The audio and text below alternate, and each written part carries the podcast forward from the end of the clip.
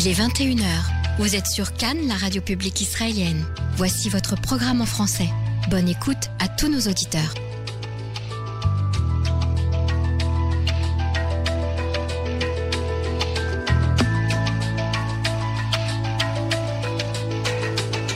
Mesdames et messieurs, bonsoir. Au micro, Emmanuel Ada, vous êtes sur Cannes en français et nous sommes ensemble jusqu'à 22h. Ce soir, nous vous proposons d'écouter dans notre magazine Samuel Geffrokin de la société Zen City. Il nous expliquera comment cette start-up veut améliorer le quotidien au sein de la ville. Est-ce que les Israéliens accordent de l'importance à leur physique? C'est la question que Carole Azoulay a posée au docteur Ben Soussan, médecin esthétique en Israël. Et comme chaque soir, vous l'attendez tous, la météo de Solveig.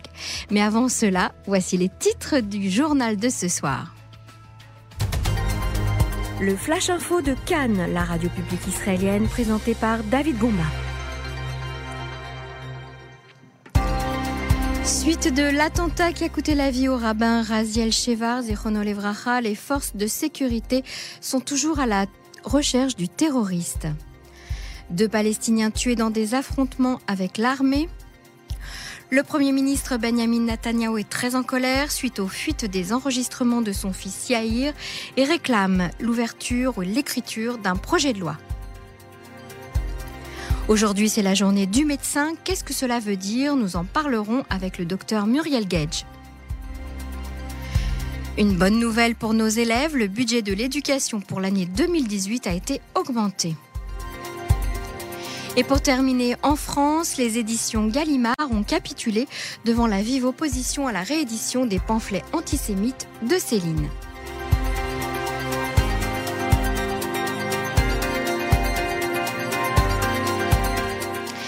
Les terroristes qui ont assassiné le rabbin Raziel Shevar avant-hier soir près de son avant-poste de Ravat Gilad, dans le nord de la Judée-Samarie, sont toujours en fuite. Les forces de l'ordre israéliennes ont perquisitionné plusieurs zones à proximité de Naplouse. Depuis le soir de l'attentat, une vraie chasse à l'homme sans répit a été lancée pour retrouver les terroristes. L'armée a déclaré dans un communiqué que les forces de sécurité ont mené des fouilles dans la région afin de localiser les terroristes en parallèle de l'enquête en cours et des opérations du renseignement. Les soldats surveillent également les points de passage aux entrées de la ville de Naplouse et des villages alentours afin de sécuriser les routes et de garantir la sécurité des résidents de la région. Yael Shevar, la veuve de Raziel Shevar, a exhorté le Premier ministre Benjamin Netanyahou à légaliser au plus vite l'avant-poste de Ravat Gilad où le rabbin vivait et a été enterré, soutenant que la construction était la réponse appropriée à la terreur. Nous l'avons enterré ici pour qu'il ne puisse jamais y être enlevé, a-t-elle ajouté. Le rabbin Raziel a été la première personne enterrée dans le cimetière de Ravat Gilad. Docteur Gage, bonsoir.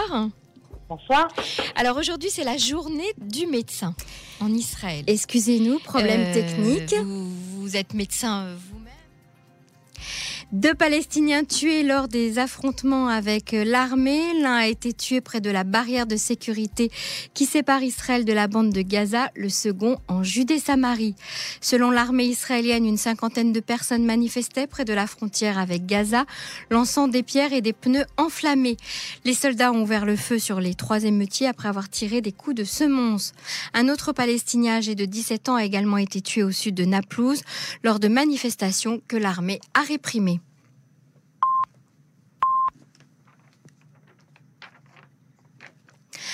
Le Premier ministre Benjamin Netanyahou est très en colère au sujet des fuites des enregistrements de son fils Yair. Cela franchit toutes les limites en ce qui concerne la sécurité et la limite des médias, a-t-il déclaré face à ses ministres durant une réunion du cabinet pour discuter du budget de l'an prochain. Il a chargé la ministre de la Justice d'ouvrir une enquête sur la légalité de la diffusion des fuites par la deuxième chaîne de télévision des enregistrements de son fils discutant des affaires de gaz et parlant de ses expériences avec ses amis dans un club de striptease.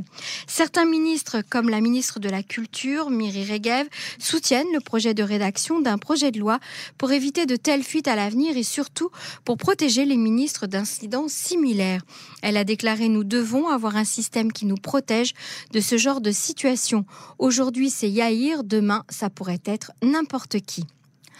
Aujourd'hui avait lieu la journée du médecin, une façon de mettre à l'honneur les médecins qui se dévouent chaque jour pour leurs malades en Israël.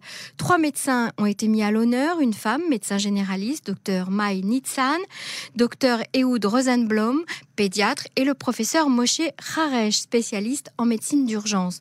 Nous avons eu le docteur Muriel Gage en ligne, médecin généraliste et médecin-chef à la Coupatrolim.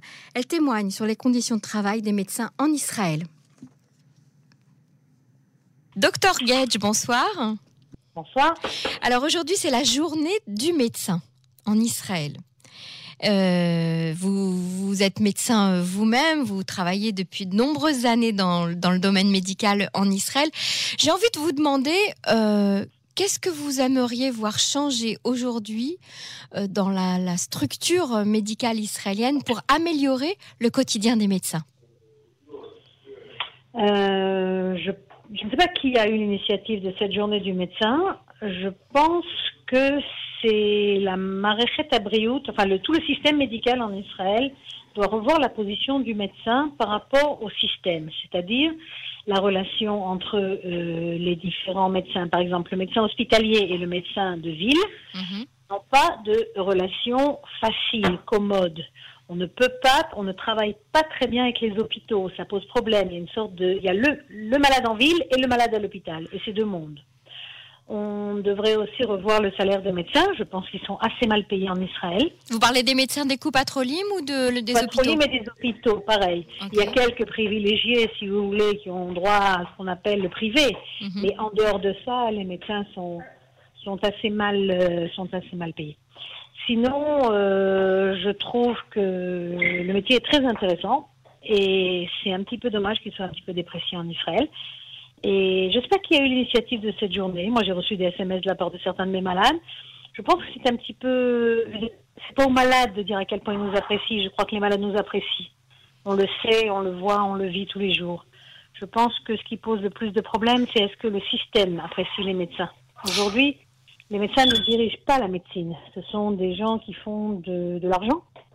Et euh, les médecins sont soumis à un certain diktat comme ça qui est assez difficile à vivre. Est-ce qu'on vous demande votre avis en tant que médecin? Non. Non. Et bien que moi j'ai une position assez euh, spéciale parce que je suis quand même dans la direction de la COUPA, globalement, on ne nous demande pas notre avis. Aujourd'hui, la médecine est devenue, comme euh, toutes les autres entreprises, une entreprise qui doit rapporter. Donc, on ne demande pas l'avis du médecin. On demande l'avis de celui qui gère les finances. On demande l'avis de celui qui va pouvoir faire rentrer plus de clients. Ce sont des mhm. clients. On n'a plus de malades, on a des clients. Mhm.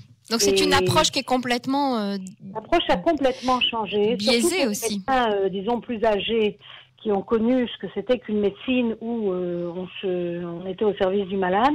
Aujourd'hui, on est au service de la coupe patroline qui, elle, doit apporter suffisamment d'argent pour pouvoir continuer à travailler.